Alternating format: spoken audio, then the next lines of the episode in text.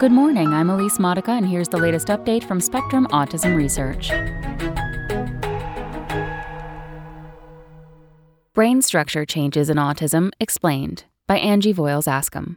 Autism is a neurodevelopmental condition. Although it is diagnosed based on the presence of two core behaviors restricted interests and repetitive behaviors, as well as difficulties with social interactions and communication, those traits are thought to arise because of alterations in how different parts of the brain form and connect to one another.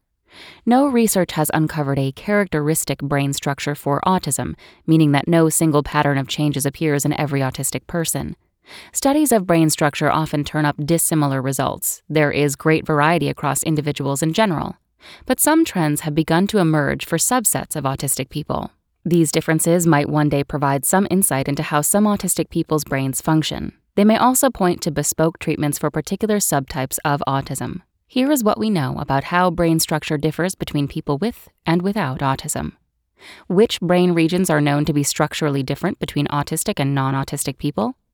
Studies that make use of a brain scanning technique called magnetic resonance imaging, or MRI, have highlighted a few brain regions that are structurally distinct in people with autism. Children and adolescents with autism often have an enlarged hippocampus, the area of the brain responsible for forming and storing memories, several studies suggest. But it is unclear if that difference persists into adolescence and adulthood. The size of the amygdala also seems to differ between people with and without autism, although researchers from different labs have turned up conflicting results. Some find that people with autism have smaller amygdalae than people without autism, or that their amygdalae are only smaller if they also have anxiety, Others have found that autistic children have enlarged amygdalae early in development and that the difference levels off over time. Autistic people have decreased amounts of brain tissue in parts of the cerebellum, the brain structure at the base of the skull, according to a meta analysis of 17 imaging studies. Scientists long thought the cerebellum mostly coordinates movements, but they now understand it plays a role in cognition and social interaction as well.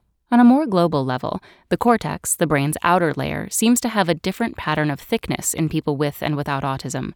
This difference tracks with alterations to a single type of neuron during development, a 2020 study suggests. How do these structural differences change during development? Some infants who are later diagnosed with autism have unusually fast growth in certain brain regions, according to multiple studies. Compared with their non autistic peers, autistic children have significantly faster expansion of the surface area of their cortex from 6 to 12 months of age. In the second year of life, brain volume increases much faster in autistic children than in their non autistic peers. The results support earlier research that saw enlarged heads and brains in a fraction of autistic people.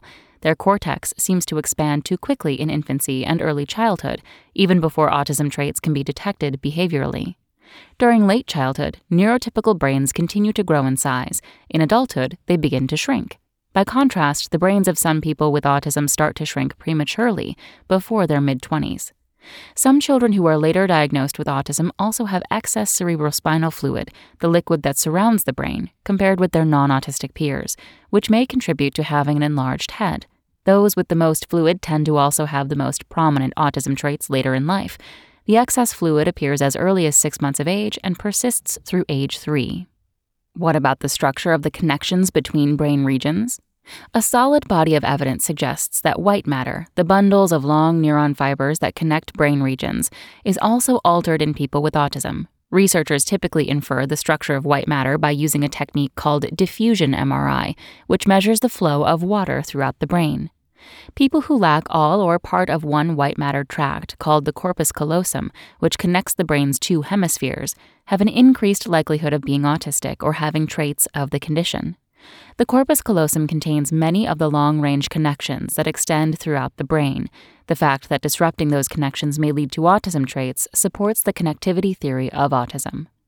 Preschoolers with autism show significant differences in the structure of multiple white matter tracts, according to a 2020 study. Autistic toddlers and adolescents, too, show alterations in white matter throughout the brain. Are there sex differences in the brain structure of people with autism? It's unclear. Identifying sex differences in autism remains challenging because fewer girls than boys are diagnosed with autism, says Mark Shen, assistant professor of psychiatry at the University of North Carolina at Chapel Hill. Still, a few recent studies have turned up hints of sex differences in the brain in autism. A 2020 study showed that the amygdala is more affected in autistic girls than in autistic boys. An enlarged amygdala is associated with more severe emotional problems, specifically in autistic girls, according to other work. White matter changes in preschoolers with autism also differ by sex. Autistic girls have an increased measure of structural integrity in their corpus callosum compared with non autistic girls, whereas that measure is lower in autistic boys than in non autistic boys. Other structural differences, such as the rate of brain growth and the amount of cerebrospinal fluid, appear similar between the sexes. Why is brain structure in autism important to study? Because autism is a heterogeneous condition, when we talk about autism, we're probably talking about different biological subtypes, Shen says. Though not every baby who is later diagnosed with autism will have excess brain fluid at six months of age, and not every autistic adult has an underdeveloped corpus callosum, learning more about these subtypes can help researchers develop biologically based treatments for individuals with autism. Additionally, finding structural biomarkers that can identify subtypes of autism in a non invasive way, even before autism behaviors can be detected, will help move the needle earlier for autism diagnoses, Shen says. That's all for today. Check back on Friday for more content from Spectrum Autism Research or go to spectrumnews.org.